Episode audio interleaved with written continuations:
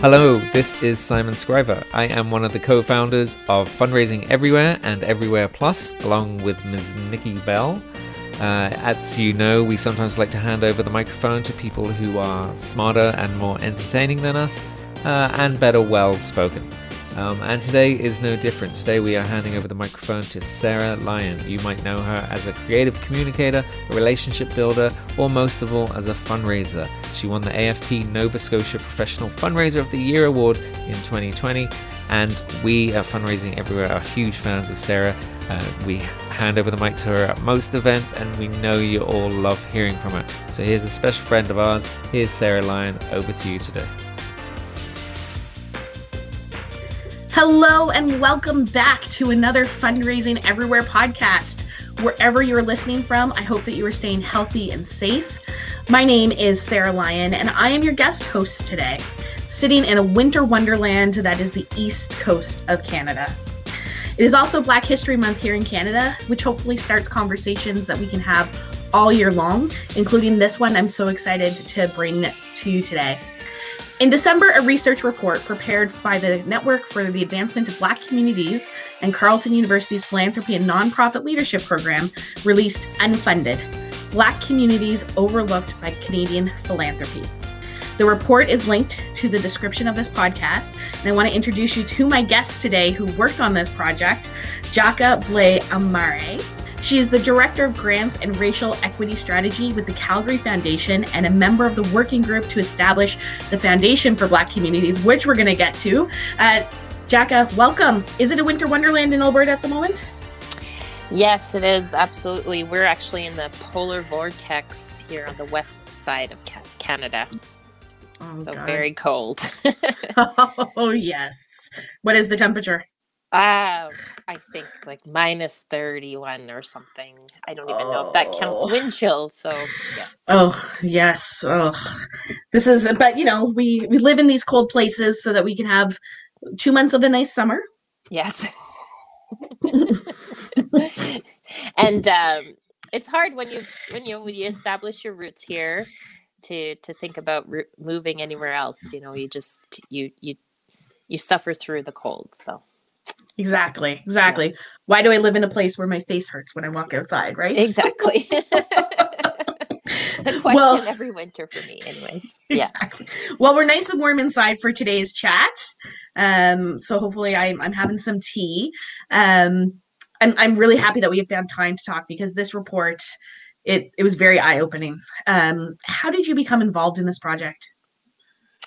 Yes, yeah, so I I joined the working group um, back in July, and uh, the working group is actually, you know, four uh, members uh, were uh, young people that have been involved in grant making, philanthropy, uh, nonprofit leadership um, from different parts of Canada, and um, you know, one of one of the working group members, Rebecca Darwent, uh, called me um, and you know, mentioned that um, they were wanting to establish a philanthropic foundation that would be exclusively focused on Black communities across Canada. And I, you know, based on my experience with grant making for many years, um, realized that um, this was absolutely needed and really said, whatever I can do to help, please sign me up. And um, you know, getting, I guess, to the step of of the report itself, you know, we realized that in really um, wanting to um, present the need for such a foundation, we had to come with some facts. And so, um, you know, we've been connecting with different um, organizations and, you know, connecting with Carleton University and as well as the Network for the Advancement of Black Communities. They were keen to really dive into some of those numbers and see how is you know because we have the information anecdotally but what are the numbers showing in terms of the relationship between black communities and canadian philanthropy?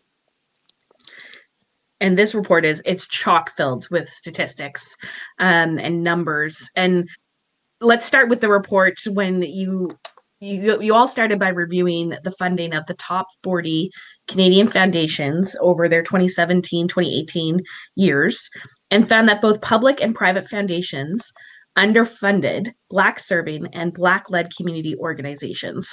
So let's start there. So, can you tell us what is the difference between Black led and Black serving organizations?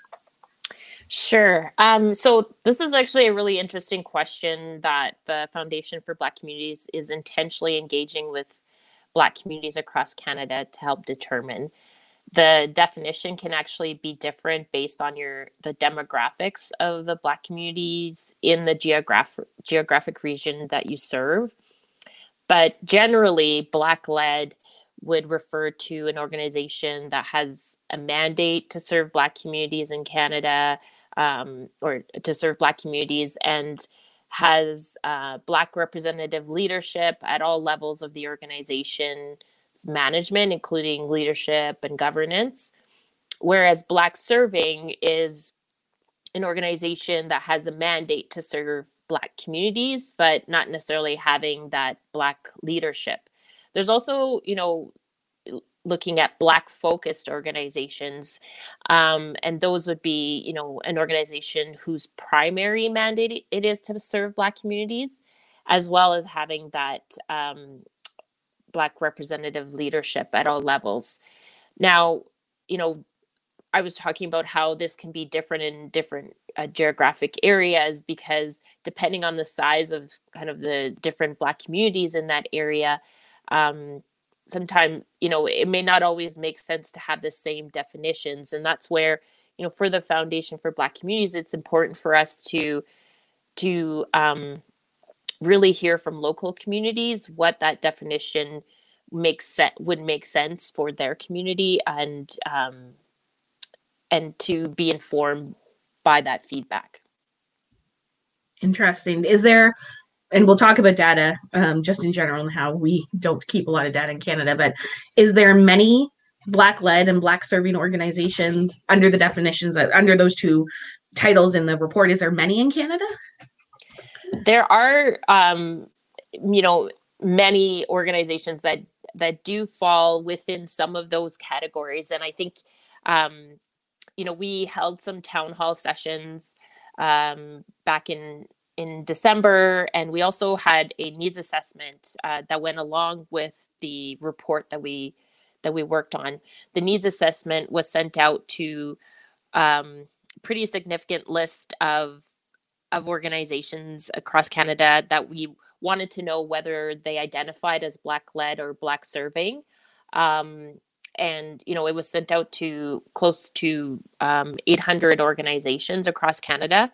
And we actually heard back from 120 um, organizations that completed our needs assessment um, and provided kind of more um, detailed information about their realities um, as black led and black serving organizations um, in relation to accessing financial resources wow so 120ish responded back um because there's a stat in here too that i think you know the black canadian population has doubled since 1996 Yes, so the Black Canadian population represents about um, 3.5% of Canada's population. And we actually um, anticipate that will that number will be doubling um, within next few you know few years as well. So um, you know the numbers are growing, and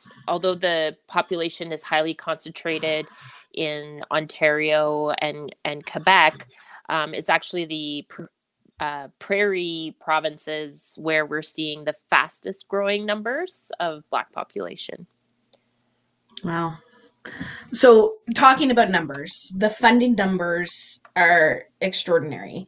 In the report, we're talking about $100 million, 10 billion in funding from these top foundations that you the report looks at and they found that for every $100 that the top 15 foundations dispersed only 77 cents went to a black serving or black led organization. Why do you think this number is so low? Yeah, so you know, part of um, the conversation that we're that we're having with both you know the philanthropic sector as well as um, community organizations is to really establish the reasons why you know those numbers are. So um, but we we did some interviews with some sector leaders um, to kind of support some of the um, you know the the the review of the numbers. And you know part of it is just um, lack of relationship between um, the philanthropic organizations and um, black led organizations across canada. Uh, philanthropy is really about relationships and you know for um, uh, black led organizations often it's often it's a matter of they don't know um, where to access the resources because they don't have those relationships with uh, different um, foundations or, or funding sources. Um, you know, one of the from the needs assessment that we conducted, uh, 43% of the organizations that completed the, the needs assessment didn't know who to go to for funding. And um, uh, and another um, um, possible barrier is that 45% of those organizations that responded don't have charitable status. So in Canada, that does limit the access to, you know, philanthropic uh, foundations for for funding, uh, unless those foundations are in a position to actually be able to to support non-qualified donees. And since such a high number of, you know, Black-led organizations are um, would be considered non-qualified donees according to Canada Revenue Agency. Um, that becomes a really important factor in how you're working with Black communities. Yeah, interesting the the system that we we have here, um, and you know it's not that easy also to get a charitable number.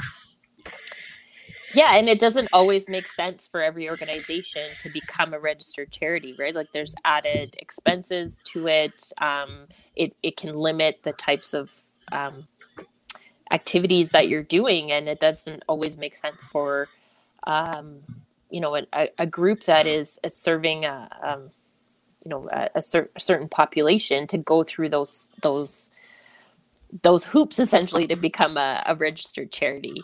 Uh, mm-hmm. So how you know if if a philanthropic organization is really looking to um, increase their support to you know black communities then you know exploring ways for, to better support um, non-qualified donees has to be part of that uh, equation mm-hmm.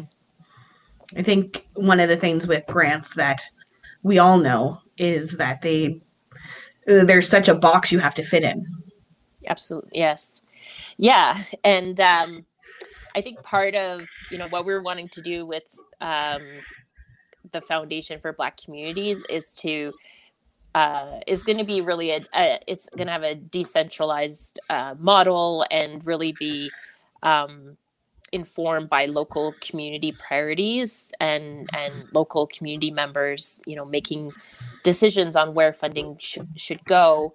Um, and that you know so that the it's not one box that every you know organization has to fit in but it's more responsive to more local needs. Right. And, and talking about canada um, we we kind of have this narrative that we like to play on the international stage that is touched on in the report about how we're a mosaic, not a melting pot, how we're tolerant and kind, the, the stereotype we have as a country. But we never talk about how almost 24% of Black Canadians live in poverty, twice the national poverty rate of white Canadians, or how little to absolutely no racial statistics and data are kept, whether this is in education or in health so, you know, you talked about the uh, Black organizations needing to, to have relationships. I mean, we work in the charitable sector, you and I. Um, many Canadians work in the charitable sector. We're trying to solve these problems on um, poverty and health and education. How has, or did you guys find why the Canadian philanthropic community has overlooked this? Um, I well, one of the things that um, uh, that needs to be named is that there's a real lack of you know represented representation of black people within uh, philanthropy and um, leadership within the charitable sector. So um, you know being part of decision making tables boards uh, committee levels even at staff levels um, there's a definite need to increase representation of Black communities within philanthropy. And, um, you know,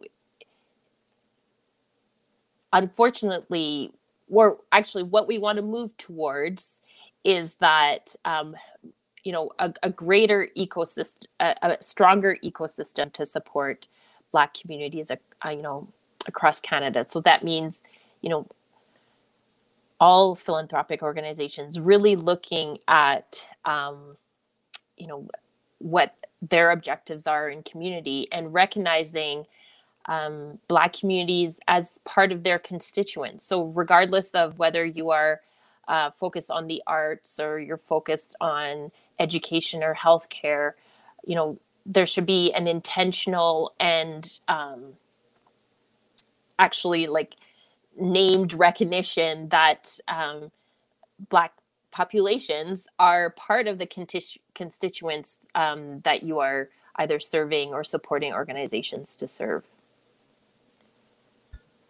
Right. I think if there's a there's a president in here and they say uh, of a foundation that say if we never talk about it how can we ever claim we were doing it? So i think to um, some of the repar- reparations we're making with our indigenous community do you necessarily see the same thing happening in the black community? You know i think that um, uh, the experiences of um, indigenous peoples and um, black communities in canada are uh, different and yet have the some commonality with the history of colonialism in our country and the um, impact, impact of systemic racism that has existed and that just con- continues to exist. I think there's um, a need to to acknowledge uh, these and to act accordingly to to make changes.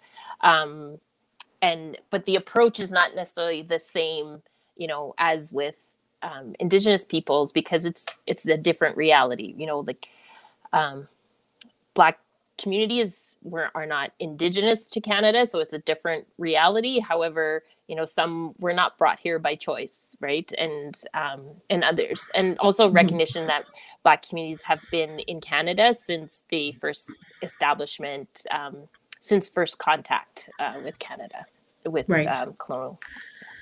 Right so when we're talking about, you know, one of the things that you hear a lot, um, and I'm sure that you heard this a lot in, in the report, is diversity and inclusion. Diversity and inclusion. And I didn't read I didn't read those words in the report the way that I hear organizations talk about diversity and inclusion. And that kind of stood out for me. Is it is it because the report wanted us to think deeper than that? Yes. Um, I think it's uh, there's definitely a need to be focusing on diversity, equity, and inclusion in our organizations. Um, but there's also a, a, need to be focusing intentionally and, and to understand what those terms means because I think you know they've they're becoming more and more popular without necessarily diving into um, what each one represents and how to act upon those. Mm-hmm. Um, but the report was really about shedding light on what um, on some of the the facts, the numbers, the reality of the the the kind of gap in the relationship between Black communities and philanthropic um, foundations across Canada, and um, and to acknowledge you know that black communities specifically because um you know even black communities is not um we're not a monolith there's great diversity across uh, our across Canada, and there's diversity in experiences and even intersecting identities of people who may identify as Black in Canada. So, um, you know, we don't want to. We, we can't. It can't all be kind of lumped in onto like a larger kind of um, diversity, equity, and inclusion um, without taking into account the the distinct realities of different communities. Now, you work at a foundation. You were involved in this project. You're on the working group for what my next question is going to be about uh, the foundation. But before that, was there was there anything that surprised you that came out of the report? Um, based on my experience with grant making, it, it wasn't and and with community, it wasn't it wasn't surprising, but it was um uh, I guess the word is more that you know now we had something really concrete to to help you know advance the conversations. It's harder to kind of refute um, numbers and facts, even though sometimes some people try to, but um, you know it it wasn't surprising based on my experience um, for over you know 15 years doing grant making both government and now with philanthropic foundation. Um, the the representation of, of black communities has um, has has really aligned with the numbers that that are in the report and what has the response been? So this the report was launched, I think, December second of 2020, the year that should not be named. Um, so you know, I'm I'm sure that you have heard from government, charities, other like from Black led serving organizations. What's the, what's the response been? Yeah, so um, there was a lot of traction, you know, from the report and a lot of interest, you know, from black led black serving organizations we heard from many of them um, that this really resonated with their experience um, their experiences with trying to access resources um, and they they appreciated having this information to help them also um, build the case for for increased support.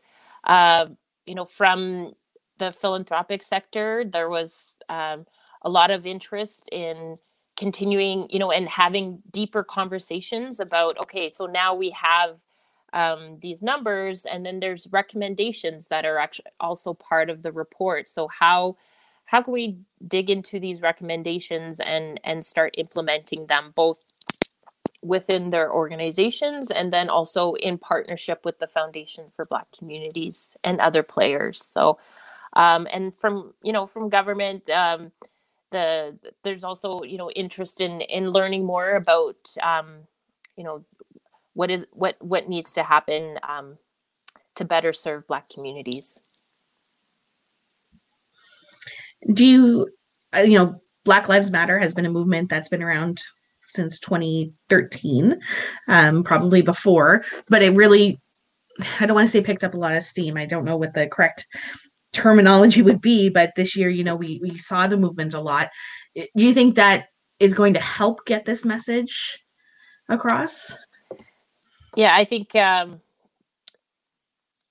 2020 was um it was just became impossible for people to turn away and to turn a blind eye to what you know black communities have been trying to to say for for many many years. And um, i think um, organizations many organizations are realizing that they need to pay specific attention to anti-black racism and their relationship with black communities and and what role they have to play with this. And um, you know the part of the motivation actually behind establishing the foundation for black communities is actually in part to take advantage of this kind of moment to create something that will be sustainable and ongoing um, and withstand the kind of winds the changing winds of of public interest or government priorities or or, or things like that. And um, really wanting to establish something that will be there um, led by and you know within the hands of, of black communities across canada um, to support their work regardless of you know what becomes what is um, really top of mind either in the news or you know in, in kind of public interest and that that is the big recommendation you know very boldly in the in the report is a dedicated foundation for black communities is urgent and necessary to address the particular and complex needs of black communities in canada. And you touched on it before but you know for those of us who aren't in that in that community and, and don't work with organizations in that community what are the unique needs and priorities in general that philanthropy and the establishment of this foundation can help the black community yeah part of the the the goal with this foundation is to create a home within philanthropy for um, different black communities so that you know part of that means that you know we talked about earlier about how you have to fit in your um, granting needs within the a certain box, right? And you know, having a, a foundation who's um, solely dedicated to Black communities would mean just removing those initial steps of having to justify specific need for your Black community because there will be that initial understanding already um, around what um, that there that there's a need to focus on black communities specifically and and then it's also about um, working with other philanthropic organizations and other you know grant makers and funders to to build a stronger you know ecosystem that will support black communities. Because the last thing that this foundation is looking for is that okay now we've created this foundation and that means you know all support for black communities has to come from this foundation you know that's absolutely the the there's no way that that can be feasible. And um, it's more about working together with with different um, partners to ensure that we're we're all working together to to better support black communities. Is there a black led foundation in canada already or is there a model? Is this a is this unique? We have international listers uh, listeners. Is this is this going to be a first of its kind it's definitely going to be a first of its kind in canada. There are some you know um, black led or black focused foundations in um, the united states um, you know and but, but it's also a different um, environment down in the states but we're also you know uh, connecting with different uh, groups down there to um, to learn from them and to to build relationships. Um, there there are definitely some um, foundations that um, do support black communities in canada um, but this would be a first of its kind in being focused, you know, on um, Black communities across Canada exclusively, and not being tied to kind of, um, you know, a certain geographic region, for example. So, what are the next steps in getting that going? Yeah, so you know, we're having um, conversations with different um, different groups that in, that includes you know community community organizations, that includes the philanthropic sector, um, that includes government to really um, get this off the ground. There's been a lot of progress, and we're kind of uh, flying the plane as as we're building it, and uh, it's been really exciting. A lot of hard work, um, uh, but you know, um, making a lot of progress really quickly, and and happy to connect with anyone who wants to learn more or be involved in this initiative you fly in the plane. Well, yeah, isn't that isn't that how we all start? How the yes. all the philanthropy start. so yeah. the report, like I said, it's going to be linked, and you know, to anybody who's listening, wherever you are in the world. I mean, Jack, this is this is happening in every country's charitable sector. Would you say? that Yeah, we're I maybe mean- overlooking this um i i you know i i'm connected with um community foundations in germany and and russia and we- you know we were sharing you know the the results of of this report and um and it's interesting that they're having similar conversations over there as well and i think you know the there's a need for for all of us to really be thinking about what is the impact of systemic anti-black racism around the world because um, it is it is a global um, global it, it, it- it, is happening around the world. So there's a need to, to be looking at that So we encourage you to read the report and to share the report. Um, and where can people, after they've listened to this podcast, they've heard your great interview, they've read the great report, uh, where can people learn more or follow the work uh, that you guys are doing? Yes, so uh, we have a website right now um, uh, for blackcommunities.org. Um, you can connect with us on socials, so on Twitter, Facebook, and um, shortly on Instagram.